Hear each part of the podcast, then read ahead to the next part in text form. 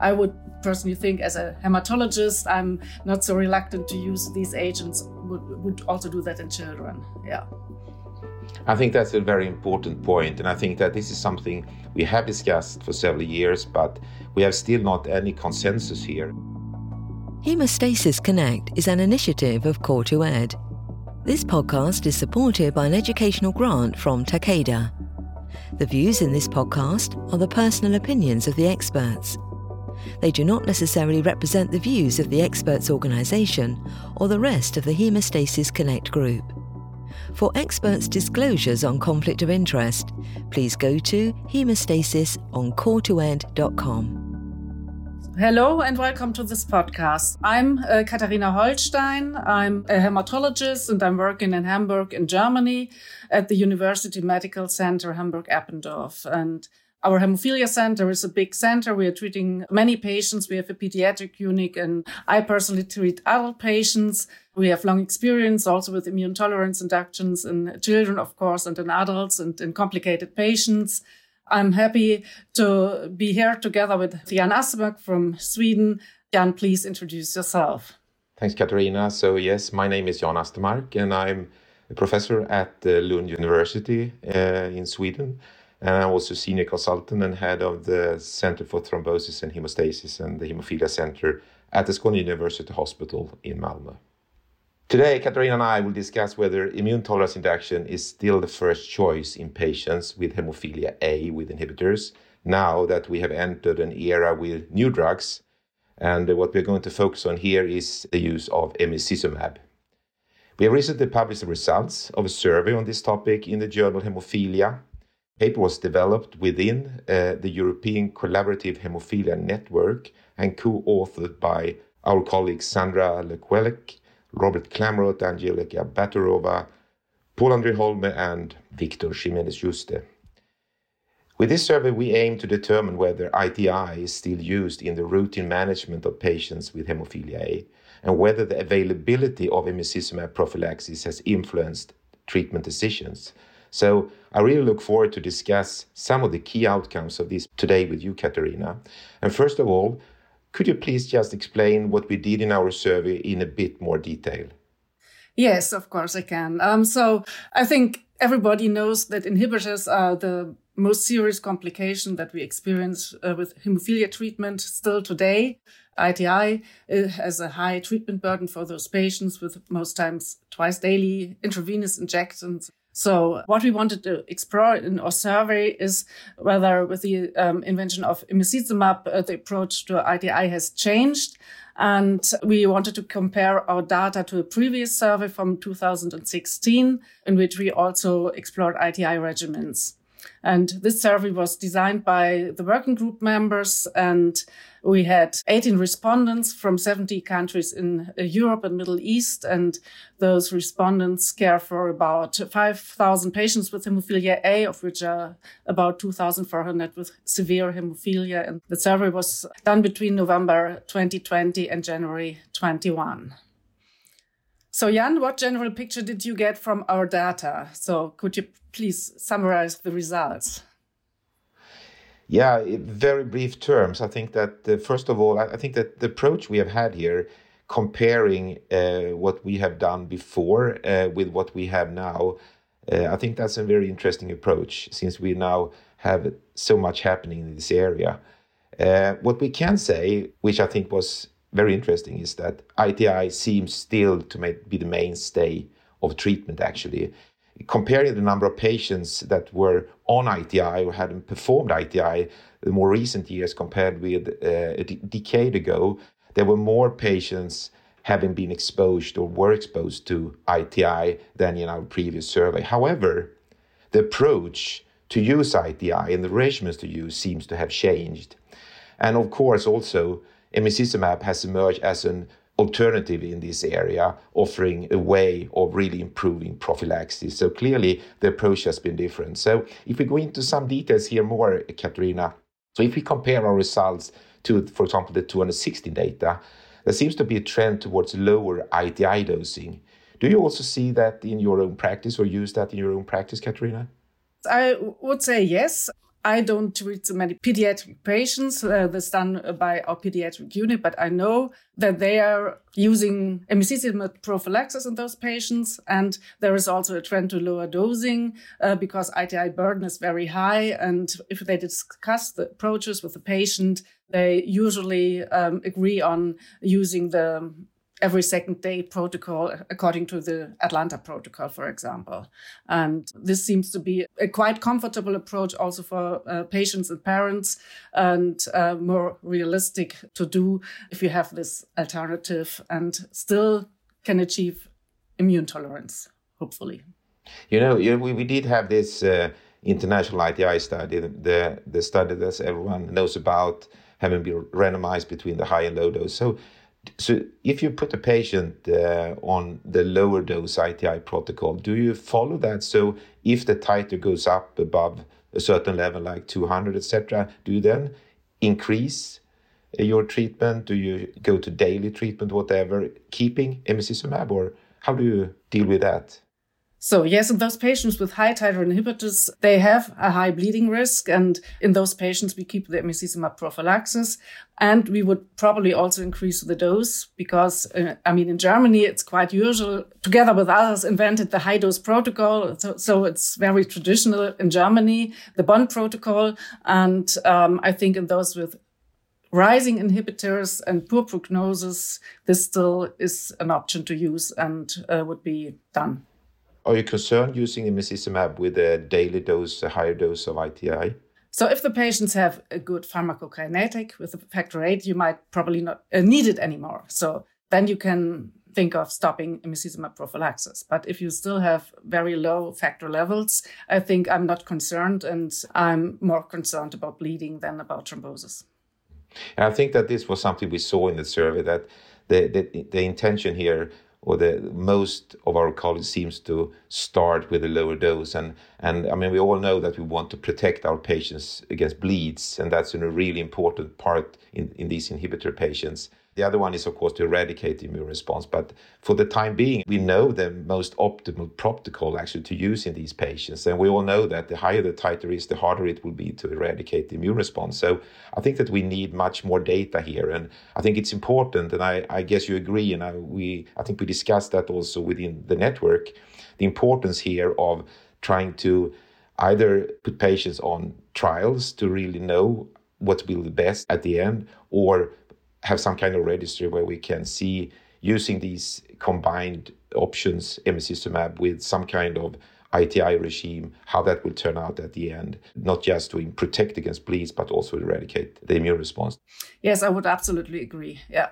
And uh, that could be one of the key messages of our um, podcast that we really need to collect the data in this field where experience is not so big yet. Yeah, I fully, I fully, I agree. So, and we had also one interesting one with this discussion with the type of product that's going to be used. This seems like uh, in, in going around the world, not just in Europe, it's a little bit different approach of using von Willebrand containing products versus not von Willebrand containing products. And and I think that that was interesting in, in our survey as well, that there, there is different opinions of this still, even in this era now with the new extended half-life products, etc. So which factor eight products to use with the aim to improve their eradication. Yeah, so what we observed in our survey was about 50% of the respondents using the von Willebrand factor containing products. And I think that reflects also what we perhaps would do in those patients with a perceived bad prognosis. We would probably more tend to use a von Willebrand factor containing product and those with a uh, not very high responding inhibitors would start with a product with which they develop the inhibitor. So I think that would be the usual approach for us. We had some question in our survey about waiting with ITI, put patients on emicizumab. What would you do if you have a patient with a titer around, let's say, 20, 30, 40, 50? Would you somehow try to put that patient on emicizumab, or would you start with or without the, the combined use immediately? So it really depends on the patient, I think, and on uh, venous access and those problems that are difficult to handle in those very young children. But I personally believe that starting ITI early is probably better than waiting too long. And um, this is not really evidence based, I know, but the German approach is has been before emicizumab to start immediately after detection of the inhibitor. And I think I wouldn't really leave this approach because if it's possible and realistic for the patient to be compliant with the treatment, then I would start also with the ITI not too late. I mean, you are not so much in a hurry anymore because you have a effective bleeding prophylaxis, but not way too long. Yeah, I think that's a key message from everyone in the hemophilia business that that we should do whatever we can to, to protect our patients for having any deleterious bleeds. That's clear. And then the eradication will be a second point that will be important as well. But at least we're going to protect our patients against bleeds and having an optimized uh, way of providing prophylaxis. That that's clear. Yes. We had a lot of other things. We asked for these ITI failures. That's an interesting one. Don't you agree? Yes, indeed. And I think that's the really big innovation with emicizumab that we have now the option to treat those patients with a effective prophylaxis, which has been a challenge before with the bypassing agents. And for those with maybe several ITI failures, uh, it has been adopted in most centers uh, to do emicizumab prophylaxis. But still, most of the respondents said that they would uh, attempt a second approach, uh, a second trial for ITI. Whether this is then done in clinical practice, we will see, because um, the chances for success don't get better uh, with the second or third approach.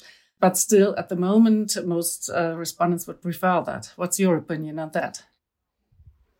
Yeah, well, I, I agree. And I think that this is an area where we really need to get more data. We all know that if patients fail the first ITI attempt, then the chance of tolerizing that patients are not as good. I think we all know that the question to me actually is when should a failure be defined?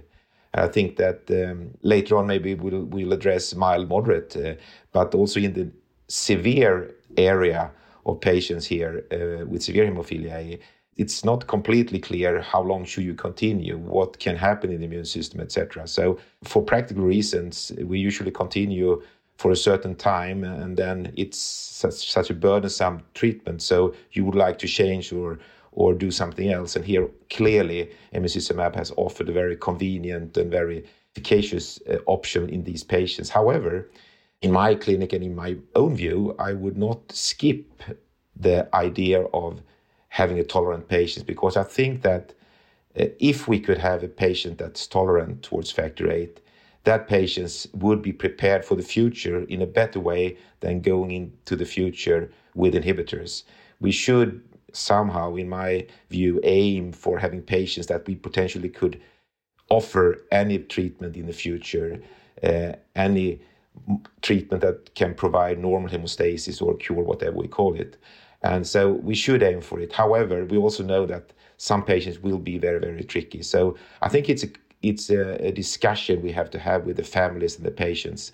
And that's the way we are doing it. So if it's not seems to work the first time, then we take a discussion how to proceed. The first approach, in my view, would be to somehow find a way with the aim of still trying to tolerate the patients. However, emicizumab is there and emicizumab is provided to protect the patient in the best way to, towards bleeds. So it's a very good option, but I would still discuss it. If the titer goes very, very high, the chance seems to be very, very low, and then we should probably go for the most convenient and best way for the patients as such. Coming back a little bit to these very high responding inhibitors, so with emicizumab, has your own view on those patients changed, Katarina?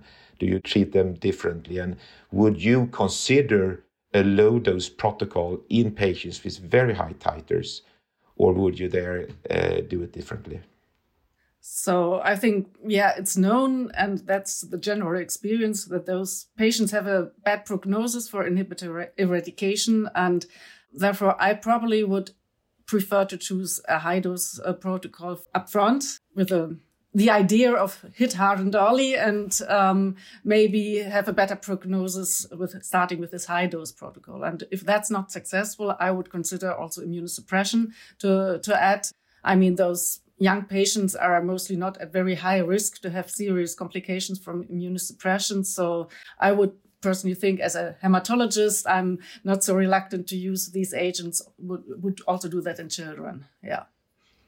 I think that's a very important point, and I think that this is something we have discussed for several years, but we have still not any consensus here. And we do have protocols, as we all know, not least the one from Germany and, and the protocol you have yourself been publishing around the, what we call the Beutel protocol, very, very often used. But I think that uh, if we could identify patients that would be very hard to tolerate, we should probably go for optimized prophylaxis to prevent bleeds, and there emicizumab is a really useful agent. And then we should probably earlier maybe than we are using today use immunosuppressions. I would agree with that, definitely. Yeah, and I still think also in those patients, it's definitely a good goal to achieve immune tolerance. Still for surgery, it's a better option to have uh, immune tolerance against factor VIII because with the bypassing agents, it's, it's most times less effective and more complicated to cover the hemostatic response for surgery. So also those high risk patients, I think, need to have the chance to get tolerized. I agree completely. Do you think to get an inhibitor if you have non-severe hemophilia is the same as when you get an inhibitor if you have a severe hemophilia? Is it the same inhibitor? No, I actually think it's completely different. And um, you see also different bleeding patterns and uh, they behave differently and they resemble a bit the, uh, the acquired hemophilia inhibitors. They often have those type 2 inhibitors. So I think it's a kind of a different um, condition in those patients. I agree. I mean, we can see that. It seems like the approach to ITI and the use of immunosuppression is different in these non-severe patients compared with the severe patients. That is, I think, what we have seen over the years and the approach of our colleagues as well, including probably you and myself. Yeah. In our survey, we can say that the patient numbers were low, so it's difficult to, to draw conclusions. But yeah, immune tolerance was uh, less frequently used, I think, in those patients, and success was not as good. And so it still remains an open question how to approach those patients. But would you use ITI in these patients, Katarina, at all? It depends on the patients, I would say. I think it's worth waiting for a while to see whether the inhibitor disappears spontaneously. In some patients, it does. And maybe I would use immunosuppression, but I would also consider ITI. Yes, of course. And I also think for those patients, it's important to achieve tolerance because also they need uh, treatment for surgery or breakthrough bleeds. Yeah, I would fully agree with that. And I would also use ITI. But I think that the approach would be a little bit different. Uh, as you said, we know that it seems like the the inhibitor disappears more often or spontaneous disappear. However, I don't think we are so good actually to make sure that the mild non-severe patients actually are completely tolerant. Coming back to the discussion we had in the severe group, we have our criteria there with the peaks and recovery and half-life. But in the non severe group, I think that's even more tricky. And I think that uh, what we discussed also in our survey is what we know that uh, patients that we believe are tolerized, uh, maybe in the case of non severe hemophilia, will not be tolerized. So we'll, when we re challenge them, we will have a high proportion of patients we having the inhibitor again. I think that that's another area where we need to have more experiences, as you said, and what we also saw in our survey, the number of patients with inhibitors are not so high, and therefore it's tricky to really get consensus and really know how to best approach these patients. Do you have any comments on the use of emicizumab for these non-severe patients? Yes, I think in those patients who get the inhibitor also against the endogenous factor VIII, uh, those who have uh, low factor VIII levels uh, below 1%, they have a high bleeding tendency and they also need some kind of prophylaxis. And why shouldn't they get emicizumab? And I think that was practiced also in our survey, which we saw that those patients with bleeding tendency, they got emicizumab prophylaxis in most countries, I think it's also licensed for patients with inhibitors. It doesn't, doesn't matter whether he has a mild, severe, or moderate hemophilia as underlying disorder. No, exactly. But I also think this is a field where we would like to have more data. So uh, all patients that are put on emicizumab with non-severe hemophilia, we need to know. So I hope I hope that we all will work together uh, to get data out because the number of patients are not so high, and therefore we need to share our experience uh, among uh, all of us. So that will be important, I think. Come a little bit to cost and availability. We ran our survey in European countries uh, and in Israel and Turkey. Uh, what's your view, Katerina, on the impact of cost and availability on the use of the different treatment options we have discussed? Yes, I think there definitely is an impact. Uh, there have been some countries who couldn't use emicizumab at all because it's not reimbursed and not licensed in the country, and others who couldn't use it in combination with ITI, and that uh, was also reflected in the uh, treatment protocols used. Only about 40% used uh, emicizumab prophylaxis um, together with ITI. And um, I think when we ask for the approach for the new patients, most respondents would prefer to use it. So it's uh, some kind of discrepancy of availability and possibility to use it and maybe thinking it's a good approach. And still, what we explored was Europe. So we have a quite good situation, more or less. And in other countries, it might be even more difficult. Yeah, absolutely. So, Katerina, thanks for a great discussion today. My key takeaways from this podcast are that ITI seems to still be a mainstay for hemophilia treatment.